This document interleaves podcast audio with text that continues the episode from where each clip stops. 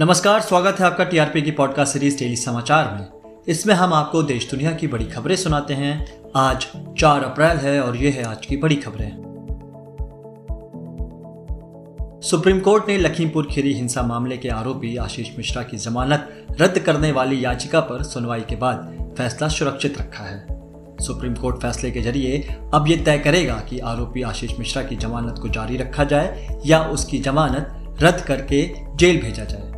जमानत रद्द करने के खिलाफ अपील के बीच लगभग एक घंटे तक चली सुनवाई में सुप्रीम कोर्ट को राज्य सरकार ने बताया कि आशीष मिश्रा पर लगे आरोप गंभीर हैं। साथ ही ये भी कहा कि आशीष मिश्रा के बारे में फ़्लाइट रिस्क नहीं है। राज्य सरकार ने सुनवाई के दौरान ये भी आश्वासन दिया कि मामले के सभी गवाहों को उचित सुरक्षा प्रदान की गई है, जिसका दावा याचिकाकर्ताओं के वकीलों ने किया था।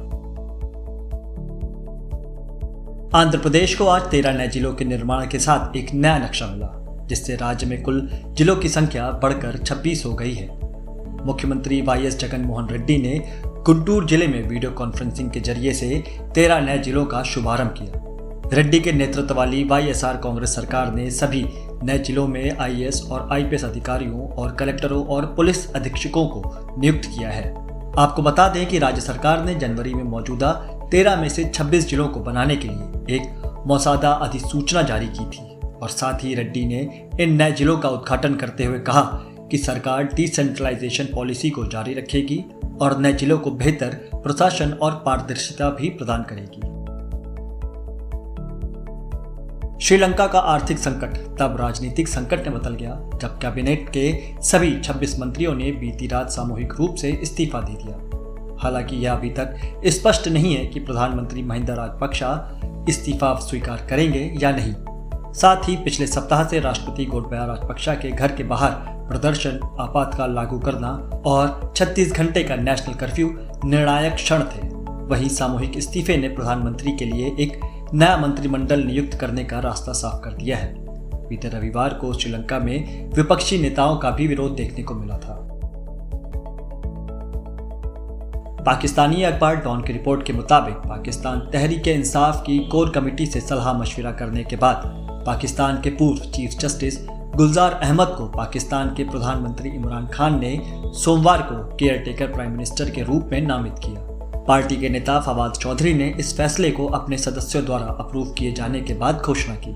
राष्ट्रपति आरिफ अलवी ने सोमवार को खान और विपक्ष के नेता शहबाज शरीफ को पत्र भेजकर केयरटेकर पीएम की नियुक्ति के लिए सुझाव मांगे जाने के बाद यह घोषणा की।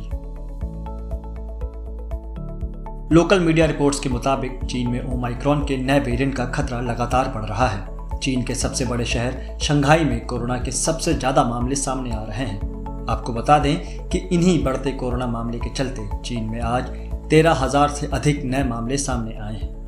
वहीं अगर सिर्फ़ शंघाई की बात करें तो बीते रविवार को आठ हज़ार से ज़्यादा मामले सामने आए थे, जिनमें से सात हज़ार सात सौ अट्ठासी मामले बिना लक्षण वाले थे। अब अगर भारत की बात करें तो केंद्रीय स्वास्थ्य मंत्रालय द्वारा अपडेट किए गए आंकड़ों के अनुसार भारत ने दो साल में पहली बार एक हज़ार से कम नए कोरोना मामले दर्ज किए, और वहीं एक्टिव केसेस की संख्या भी तेरह हज़ार से नीचे गिर गई है। पुलवामा में दो प्रवासी मजदूरों को गोली मारने के कुछ ही घंटे बाद श्रीनगर में आतंकवादी हमले के दौरान सोमवार को सीआरपीएफ का एक जवान शहीद हो गया और एक अन्य घायल हो गया। घायल सुरक्षाकर्मी को एसएमएचएस अस्पताल ले जाया गया, जहाँ उसकी स्थिति स्थिर बताई जा रही है। आतंकियों ने सुरक्षा बलों की संयुक्त जाँच चौकी पर भी फायरिंग की और हमले के बाद वो भागने में भी सफल रहे। अधिकारियों के मुताबिक इलाके की घेराबंदी कर दी गई है और आतंकवादियों को पकड़ने के लिए तलाश अभियान भी शुरू कर दिया गया है। यह था टीआरपी ऑडियो की पॉडकास्ट सीरीज़ डेली समाचार। ऐसे ही देश दुनिया की बड़ी खबरों के लिए टीआरपी की पॉडकास्ट सीरीज़ को फॉलो करें, साथ ही बेल आइकन को भी प्रेस करें। मेरा नाम आकाश दत्त है।